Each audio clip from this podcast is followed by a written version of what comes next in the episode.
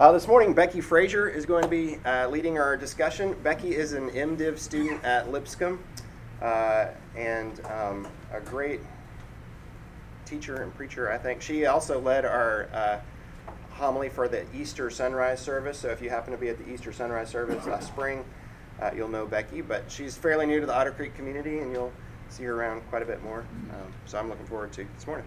So Becky, let me.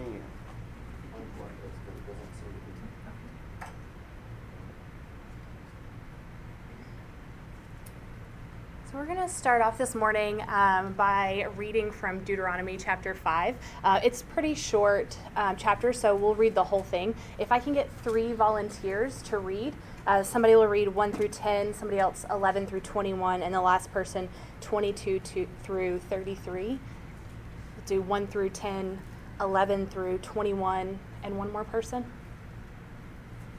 Stephen, 22 through 33. All right, go ahead. Moses summoned all Israel and said, Hear, O Israel, the decrees and laws I declare in your hearing today. Learn them and be sure to follow them. The Lord our God made a covenant with us at Horeb. It was not with our fathers that the Lord made this covenant, but with us, with all of us who are alive here today.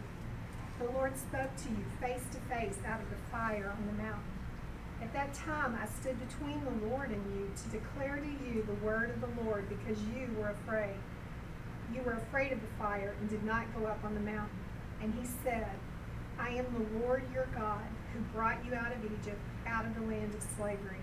You shall have no other gods before me. You should not make for yourself an idol in the form of anything in heaven above, or on the earth beneath, or in the waters below. You should not bow down to them or worship them, for I, the Lord your God, am a jealous God, punishing the children for the sin of their fathers to the third and fourth generations of those who hate me, but showing love to a thousand generations of those who love me and keep my commandments. You shall not misuse the name of the Lord your God, for the Lord will not hold anyone guiltless who misuses his name. Observe the Sabbath day by keeping it holy as the Lord your God has commanded you. Six days you shall labor and do all your work, but the seventh day is a Sabbath to the Lord your God. On it you shall not do any work, neither you nor your son or daughter, nor your male or female servant, nor your ox, your donkey, or any of your animals, nor any foreigner residing in your towns, so that your male and female servants may rest as you do. Remember that you were slaves in Egypt, and the Lord your God brought you out of there with a mighty hand and an outstretched arm. Therefore, the Lord your God has commanded you to observe the Sabbath day. Honor your father and your mother, as the Lord your God has commanded you, so that you may live long and that it may go well with you in the land of the Lord your God is giving you. You shall not murder. You shall not commit adultery. You shall not steal. You shall not give false testimony against your neighbor. You shall not covet your neighbor's wife. You shall not set your desire on your neighbor's house or land, his male or female servant, his ox or donkey, or anything that belongs to your neighbor. These words the Lord spoke to all your assembly in the mountain from the midst of the fire, the cloud, in the thick darkness with a loud voice, and he added no more. And he wrote them on two tablets of stone and gave them to me. So it was when you heard the voice from the midst of while the mountain was burning with fire, it he came near to me, all the heads of your tribes and your elders. And you said, Surely the Lord our God has shown us his glory and his greatness, and we have heard his voice from the midst of the fire. We have seen this day that God speaks with men, yet he still lives. Now therefore, why should we die? For this great fire will consume us. If we hear the voice of the Lord our God anymore, then we shall die. For who is there of all flesh who has heard the voice of the living God speak from the midst of the fire, as we have and lived? You go near and hear all that the Lord our God may say, and tell us all that the Lord our God says to you, and we will hear and do it. And the Lord heard the voice of your words when you spoke to me, and the Lord said to me, I have heard the voice of the words this people which they have spoken to you. They are right in all that they have spoken. Oh, that they had such a heart in them that they would fear me and always keep all of my commandments, that it may be well with them and with their children forever. Go and say to them, Return to your tents. But as for you, stand here by me, and I will speak to you all the commandments, the statutes, and the judgments which you shall teach that they may observe them in the land which I am giving them to possess. Therefore you shall be careful to do as the Lord your God has commanded you. You shall not turn aside to the right hand or to the left. You shall walk in all the ways which the Lord your God has commanded you, that you may live, and that it may be well with you, and that you may prolong your days in the land which you shall possess. Thank you. So this is Moses' second address to the people of Israel. Um, I apologize, I wasn't here the first couple of weeks, so I don't know how the class was introduced.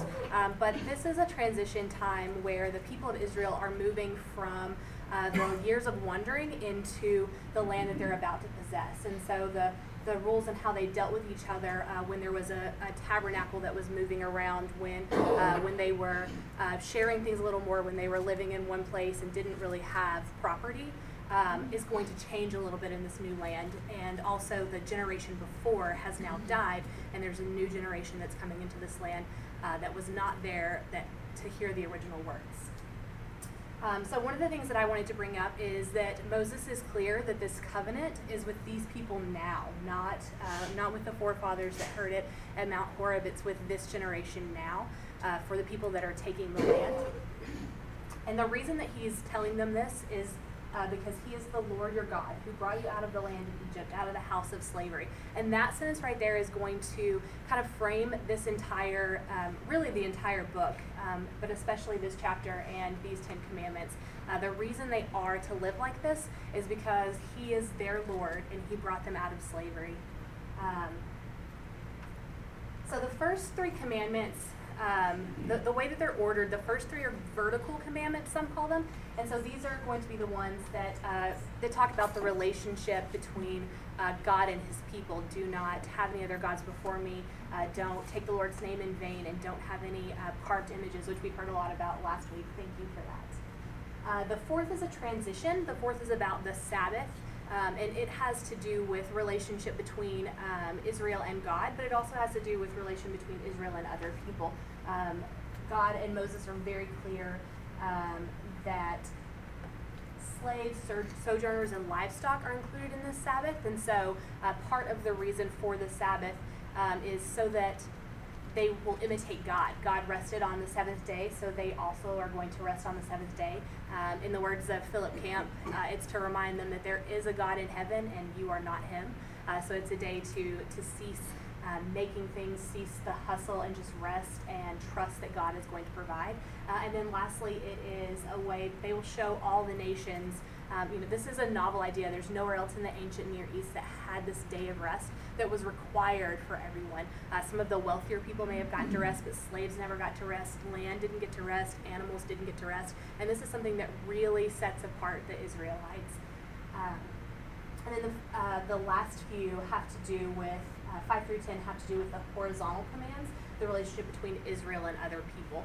But one thing I want to note about this is the relationship between Israel and other people in Israel and in other nations is always based on their relationship with God. So those first three, um, you know, the last five, even though they have to do with other people, it's because of their relationship with God that they are treating people the way that God has asked them to treat them. Um, so I have some questions for you guys. Um, the first one is what is the purpose of the Ten Commandments? I want this to be very interactive, so let me know, based on our reading, what you guys think. That's to create a, a, a moral fiber. Okay? Moral fiber. I think it's a, s- I think it's uh, a summary of the entire covenant, all the commands Yep. that you see throughout Torah, I guess what, starting at Exodus and continuing on. These are kind of, this is, this would be a summary of all of it. Yep, absolutely. Yeah, the, the following uh, rest of the book from six through the very end, uh, you can trace sections and individual um, laws and decrees back to um, any one of these Ten Commandments. So they are the foundation. Um, and these are the ones that were spoken before everyone, um, before the entire nation. The others were between God and Moses, and Moses is teaching them, but these were the ones that God spoke to everyone. What else? I think part of the purpose, I think, is to name, you know, it does summarize all of the law of the Torah. I think part of it is to name the terms of the covenant.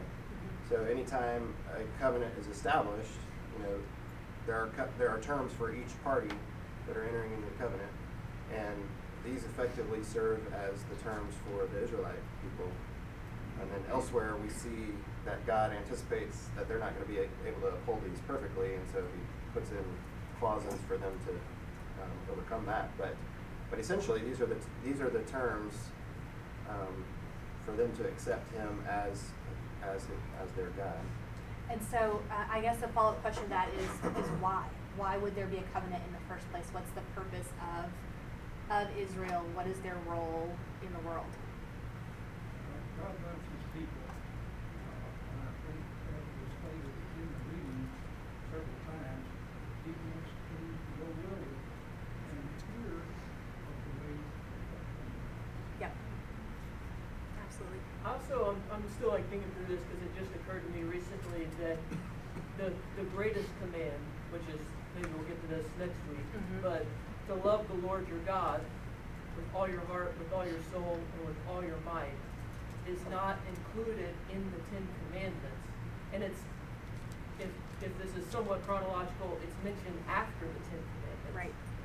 And I just find it, it kind of, per- it still kind of perplexes me that it's not one of the Ten Commandments. But I just wonder if loving the Lord your God is not, is displayed through obedience through to the commandments. Yep, absolutely. I think another purpose of this and, and the purpose between Israel's covenant, uh, we'll see it again and again in the book of Deuteronomy and elsewhere, um, is this land of Israel is supposed to be a light to the nations. They are supposed to look different so that God can be glorified in the world. Uh, they're supposed to be set apart as holy. Um, they're not supposed to look like the people um, that are in the land that they're going to inhabit. They're not supposed to worship those gods. They're not supposed to treat people the way that those people treat people. They are set apart, and the purpose of that set apartness is to glorify God and to bring others to Him. Um, I know we touched on this earlier, but uh, what was the purpose of Moses retelling the commandments to Israel at this time?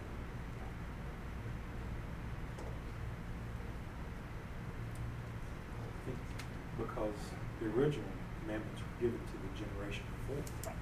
This is the new generation. It strikes me, I read Deuteronomy this morning, and it strikes. me. Yeah. Yes, thank. It's not that long.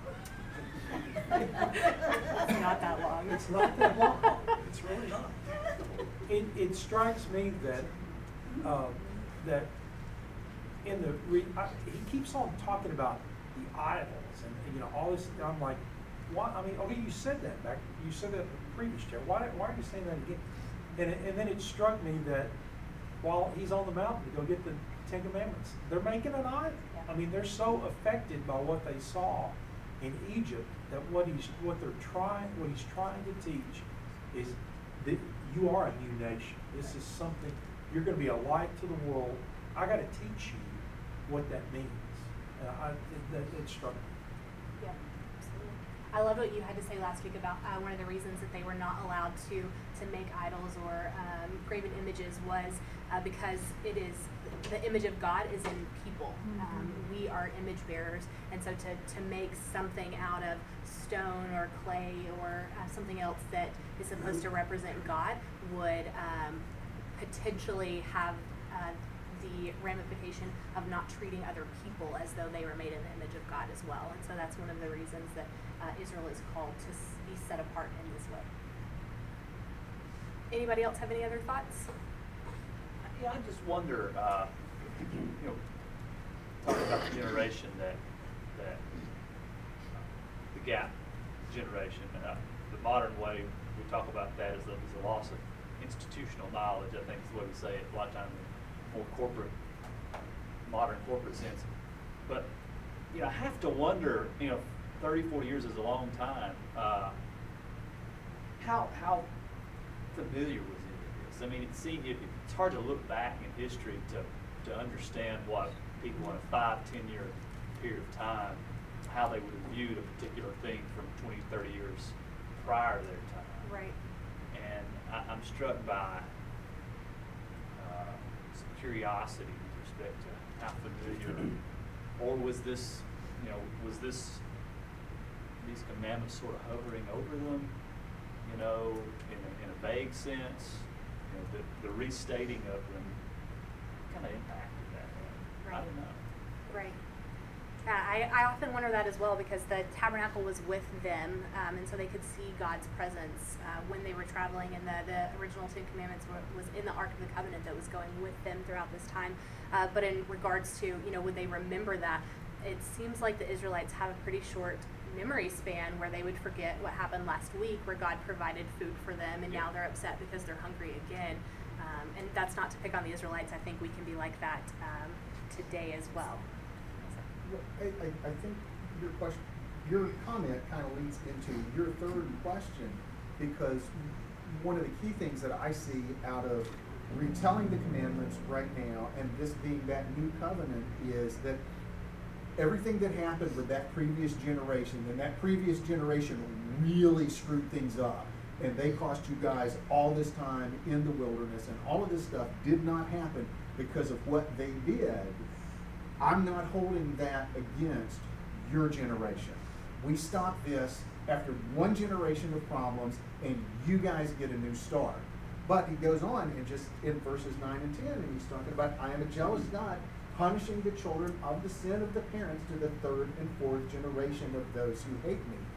And he's not doing that here. He's, he's kind of granting them, um, I mean, it's, it's sort of a mulligan. Yeah. Israel gets a mulligan. here That's a great point. you know, so it's, it's one generation and we start over. Now, from here, it's gonna be three or four, but this time, what they did, we're not holding it against you, and we are, we are not, you are not your parents. That's a great point. Thank you for bringing that up. I, I think going back to Logan's query, I, I don't know, but I would think that it would be fairly familiar to them.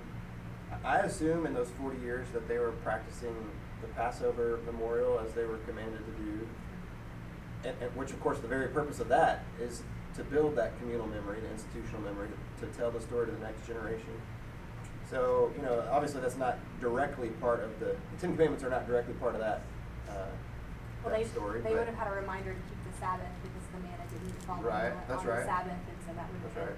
So, and with God tabernacling among them, I feel like it would have just been part of their story, part of their narrative, part of their rhythm. But, like you said, Becky, it it seems like they have a short memory a- a lot of times, as we would too. But, so I, I don't know exactly. It seems like it, they would be familiar. It seems like when Moses gets up to, to give this second telling, they would say, yep, we, we are familiar with this. But it's almost like it's not a new sermon. It's almost like we need to represent the terms so that we can ratify this covenant with this new generation.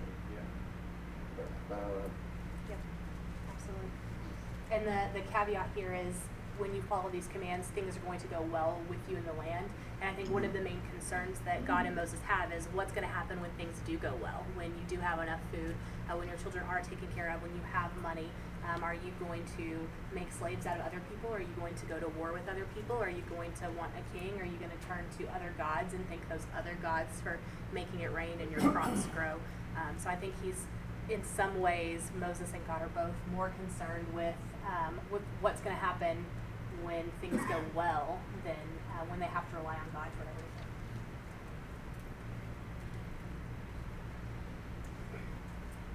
Anybody else have any comments about that second question?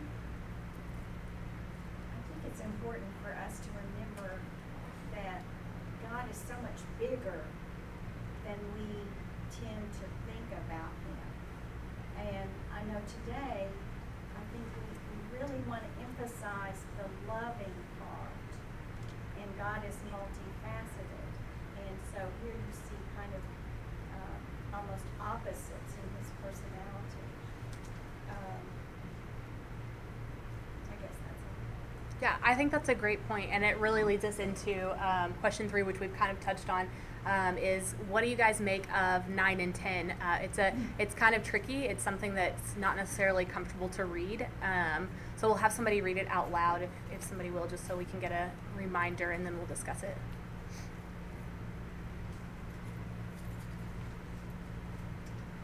You shall not bow down to them or worship them. For I, the Lord your God, am a jealous God, punishing the children for the sin of the parents to the third and fourth generation of those who hate me, showing love to a thousand generations of those who love me and keep my commandments. So I think some of us today would, would think it's unfair that the third and fourth generation, who didn't have anything to do with the, the sin of the parents or grandparents or great grandparents, would be punished for this. Um, so what do you guys make of this? What does it tell us about God um, in these couple of verses? I doubt if these consecutive generations knew God or loved Him if the parents didn't. And so I don't think it was that He was taking good people who were trying to live for Him and saying, no, you know. I think it was that generation after generation who dishonored Him and who showed His wrath. That's a great point. How you're raised has a tendency to impact how, how you live and how you raise your children. I think once again, it just shows that he wants our whole heart. Mm-hmm. He, he's not, he's not gonna be satisfied with just a little, a little piece of our lives. He wants all of us, or he wanted all of them, and he wants all of us. Absolutely. I think it's interesting that he uses the words who hate me, Mm. not who disobey or who screw up every now and then or who forget. I mean, hate's pretty strong. Like that's a non-believer, isn't it? Absolutely, but you could also argue, based on what we were saying earlier, that showing love towards God is obeying His commands and treating people the way He um, calls us into covenant to treat people. Um, and so, if you're not doing that, if you're not following those those rules, not to say that you know Yeah. anybody can live up to them. We're all going to make mistakes, um, but part of living in covenant is living in obedience to what God has called us to. But you make a great point that He says, "Those who hate me." Absolutely. Because it's so hard for us to visualize what the punishment of God looks like, because it's, it's impossible for us to extricate that from mm-hmm. the, the world that we live in. So it's, it's, it's not like we can see God coming along and thumping sons and grandchildren on the head and going, that's for what your parents did. It, it, it can be helpful to look at consequences of generational sin and see how, how long it takes that to play out. There's another passage of scripture where it talks about ten generations. And I was in a class once where they said, look at the problems that America has had because of slavery Mm. for a hundred and fifty years after that, for multiple generations. And it keeps, it keeps playing out, it keeps screwing things up. Every gen, it, it reiterates in every generation a little bit differently. Mm. But now, even, even now in two thousand seventeen, we are having to wrestle with the things that our great, great, great grandparents and before them did that we had nothing direct to do with, but we're still, you know, on, on both sides, white and black, we are still having to work out the sins that a group of mm-hmm. people committed hundred and fifty years ago. And so when, when, when you think about it in terms of that, that, that kind of generational sin, it takes a long time to get that back on track. Yeah, that's a great example. There's a rabbinic parable about a group of people in a boat, and one man starts to chop a, a hole in the boat underneath him. And the other, and the other people say, what are you, what are you doing? You can't do this to the boat. And he says, no, I'm doing it under my seat, not yours. Well, obviously, it can work the other direction. If, if we, through doing the commands, mend the hole in the boat, we save more people than just ourselves. Uh, so, the commands are not individual, but communal. You need all of the people sold out for God, doing, as he says, all the commandments, not just your favorites, Yeah. not just the ones that you prefer or are easy for you. Um, and it, like we said, it affects the people around us and after us. Um, so, I, anyway, it's a stri- it's a strikingly funny but true parable. Yeah, absolutely. Thank you. Yes. You know, and dealing with, dealing with stuff like that, I think, uh, where you got a whole piece of cloth or a coat, and you have these holes being ripped out of it, and, you know, and people affected by that. If, if we can't agree that, that whole problem, that guy, if we can't, or other people can't go, well, you know, we're grappling whether or not that's really a bad thing. We can't agree upon it, you know, and it, and it, and it permeates itself in, in our institutions, our schools, our churches, mm. where if the body can't agree that murdering someone's bad, or that stealing someone's wife or possessions is bad, if we can't all agree, then we let, we really start destroying the moral fiber, the moral fabric of our, of our country, of our, if we can't agree that all, that slavery is bad, and, you know, just the top few elites that make all the rules keep enslaving us. And we, we keep saying, well, that's okay in that instance, or that instance is better in that, that case. If we can't agree that it's bad, then our moral fiber or the heart of our institutions or the heart, I mean, we see it in our, in our cities, you know, the growth of our city. Are we gonna lose the heart of our city, the, the, the, uh, hospitality that Nashville has been known for for hundreds of years because of us losing that knowledge of what makes up our, our moral fiber, our moral fabric. Yeah. So, don't know if that makes Absolutely. No, it did. It's a great point. Thank you. Somebody over here. Go ahead. King James has father instead of parents. And I think it's, God is telling the fathers, if you, if you worship other gods and your children, they see you doing it, they're gonna follow. Mm. It's like a direct order, don't do this. Yep. Absolutely. It adds some extra accountability to um, to the head of the household, the, the parents, to say what I do is not just impacting me; it's impacting um, my children. Um, and in this time, we have to remember that people um, lived in um, family households. Um, where you would have generations of people that lived in one household, and so a grandfather um, who was turning towards idols, his entire house uh, would sort of by default as well, because that is what he had brought into the house. Yes. I, I'm here for class, so this may have already said. I remember in our Genesis class, we talked about how maybe this stuff could have been written or maybe was written after the Babylonian captivity. And back to your point of thinking back 150 years, so there's the story, right? And there's the story about the story, and then there's the audience for whoever's getting this and receiving it. So, you know, how much of this is, hey, remember what happened to the generation after that generation, and now we're coming out of this.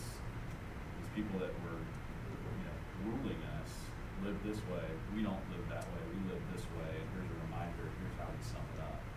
Um, That's a really good point. They had seen in action uh, this whole generational sin and what happens when uh, when there's sin entered into into families years and years before.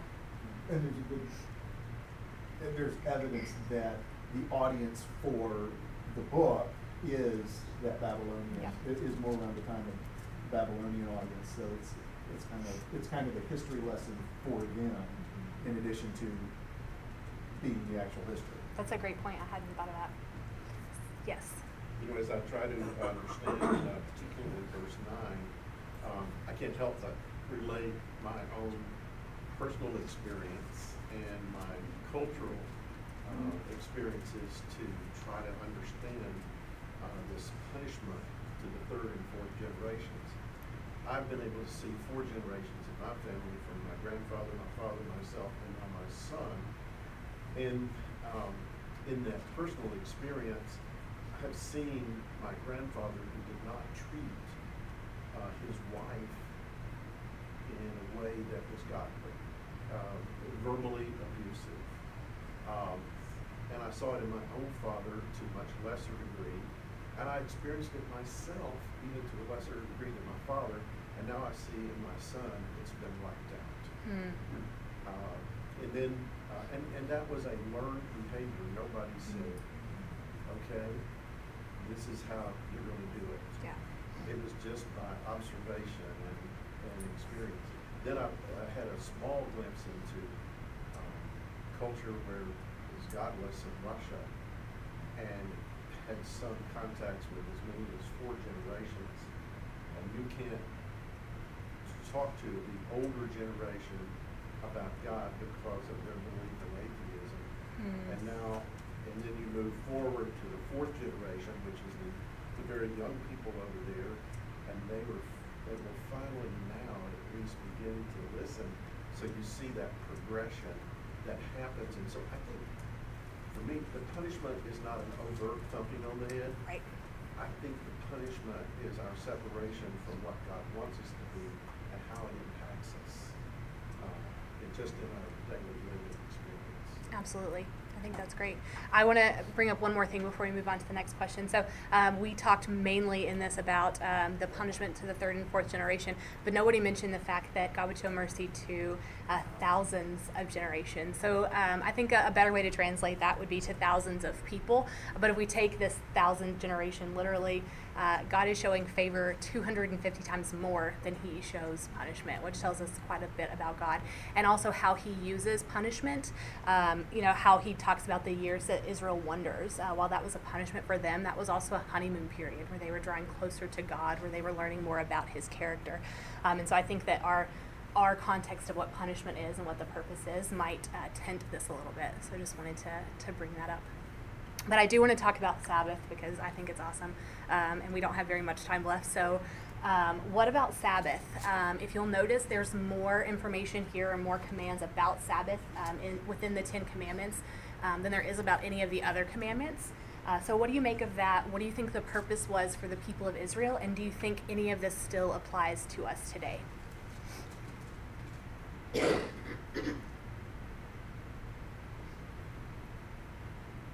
I think this is gonna be one of the three, one of the things that takes us three or four generations to get through. Yeah. Yeah.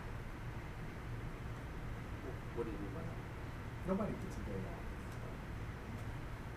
And, and, I mean, and, and we, I mean, cause I remember as a kid, when almost nothing was open on Sundays.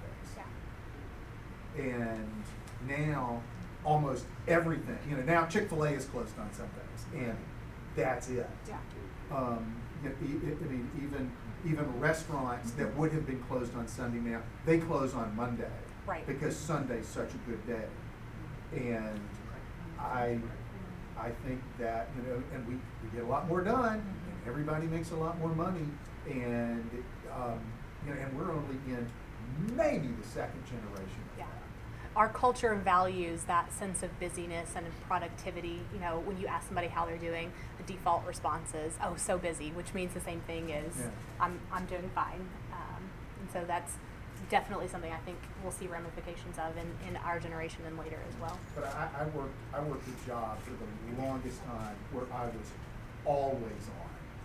Because, I mean, because I, I was a reporter and news was always happening. Right. So I had to be there to cut it. And I remember when I left, when I left the job, the day after I left the job was the first night where I slept like eight full hours that I could remember because I always woke up at two o'clock in the morning to check my, e- I mean, just Yeah. because that's how my body had trained itself. I woke up at two o'clock in the morning to check my email to see who had died that I needed to get up and write about. And it didn't happen always, but it happened enough that there were days where I got up at two and I started writing, so the story would be ready at five when everybody came in. And I worked con- and worked constantly. And then having a job where I got weekends, I got nights off, I got to know my family, you know, I missed them when they left instead of thinking, great, now I can get some work done. Um, and, and, and so Yeah. it's, that's, I've, I've seen that ramp up in my personal life, the way I've seen it mm-hmm. ramp up in the culture. And, you know, and my kids have seen it ramp up, and so Yeah. that will be a thing that they have to work through, and that their kids have to work through, and I think we can kind of all see Absolutely. that. Absolutely. Does anybody in here have any kind of Sabbath or day off practice? No cell phone. Okay, hmm. that's great. I know a lot of people who completely unplug one day of the week. I have written this, and it's not my words, and I'm not sure who I'm quoting here, maybe Andy Stanley. But it said, "The Sabbath is to remind us of His provision, that it's enough, Yep, and I am to rest in His faithful, abundant care." absolutely. And I think all through the years, I've never really understood what that, what that was about. But to just stop and turn off the phone or whatever it is, whatever discipline I'm choosing as I start that Sabbath to say, you're enough. It's it's a reminder that the world keeps spinning without you helping it along.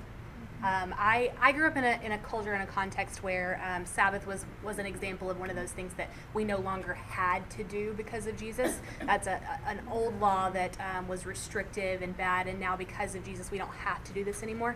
But a couple of weeks ago, um, I was in Israel for um, for Sabbath, and I was at the Western Wall when Sabbath came in, and I have never seen such a celebration in my life strangers were dancing with each other. There were these circles of people dancing and singing. Um, they were all going to go home. People that are there visiting, that are Jewish, uh, that are not Israeli, would go to homes of people that they had just met to celebrate Shabbat. Um, it was one of the most beautiful things I had ever seen, and for them, it's not this restrictive thing of oh, we have to do this. It's we get to do this. God has privileged us with this. I just thought that was um, it changed me for sure. I think another, by the way, you stayed on the women's side. Um, we, we peeked over to the guy's side, but the rest of the women were doing it too. So. But uh, I think I think one of the things that's lost too about Sabbath is, uh, for me, Sabbath is the word hagios, which mean we translate holy, which means separate and apart, Mhm. set apart. And I, I, I think one of the things that's lost in Sabbath when when I was growing up, it would be unheard of for us to play baseball games or do anything on Sabbath. We've lost that. But I keep going back to, um, what's the Chariots of Fire guy, Eric? Uh, you know what I'm talking Pre- about? Prefon- the- Yeah, that, no, that's pre, Prefontaine is another one. But, a- and I, in, in my generation, Sandy Koufax, the, the, uh, fourth game of the World Series, he said, I won't pitch, I'm a Jew. And we've lost that. We've lost, and you can't go to Israel and not celebrate Sabbath because you have to go up a Shabbat elevator. Exactly. The buses don't run. I mean, it's yep. You can't do it. Yeah. And We, we've lost that. Yeah. I, I- I've struggled with uh, that word work because uh, the type of work that Brian described is the type of work that I also try to to stay away from on Sunday, which my remunerative work, what what brings in that paycheck. But I've heard people say uh, that they won't mow the yard on Sundays because it's it's work, and so. Uh, I've wondered how far we, you know, does that mean we don't clean our kitchen on Sunday? I, I've tried to, I've tried, I- I've wrestled with it a little bit because, uh, uh, work, rest, those are very, they're culturally laden. Yeah, And I've- absolutely. I've struggled with what, what the real impact of this should be in the modern culture. Yeah, absolutely. Well, we're not talking about Saturday versus Sunday. I don't think we want to get in a legalistic Right. discussion. But, you know, it's hard not to work on Sunday running a retail store. Yeah. But also, um, I love reading the Sunday paper. And chances are most all of us going to go out to eat after church today. And we're contributing to that as well just by participating Yeah. in any kind of retail. Um, that is something that was touched on in uh, the Philip Camp book that I read. That you know, the question is, should we go out on Sunday and, and uh, ask people to work? Um, and the, the answer that he gave was, um, I thought a really good one was, you know, this is this is something that we as Christians should be um, thinking about for ourselves and planning for ourselves. And what that looks like for you will be different than what it looks like for me. But our culture is not there. It's not caught up. And so I think if you are going to go out and participate, um, then our call is again to be set apart, to be holy. And so our reaction to uh, waiters that might be a little slower on Sunday because of the Sunday rush, or how we tip people, or how we treat people, or um, you know how we how we um, talk to our children and our families on these days, I think um, is is a good step towards um, remembering that this is a day that's set apart to be holy. I also think um, you, you have to, you certainly have to gauge, you know, what level of work is, is okay or acceptable for you. Um, but in, in Israel, and traditionally Jews do a tremendous amount of work on Thursdays Yes, in, in to order to get ready for Friday night, Mhm. which is the beginning of Shabbat for Yep. Saturday. So there's, you know, it's just like we're familiar with that when we go on vacation. If anybody takes a vacation, usually the week before is terrible, and then the week after, you know, you have to catch up. But so you have to do all this extra work in order to get ready for the break, and um, and there's a lot of variation. You know, like a Hasidic Jew won't turn on a light switch because that's Right. like akin to building a fire. Um, but and that varies just like what we would have in Christian culture, where we vary on interpretations. But what, whatever we adopt, I, I think we just have to figure out what works to keep us in that rhythm, and then adhere to that. Absolutely. Um, I apologize. It is 10:50, um, so we probably need to run out of here. I wish we could spend two more weeks on this because I'm fascinated by all of this. But uh, thank you so much for coming today and for your attention. Girl power. You know, I think about Sundays, my mom, you know, a whole lot of work if she was cooking. She- So she would love to have that day off, I'm sure.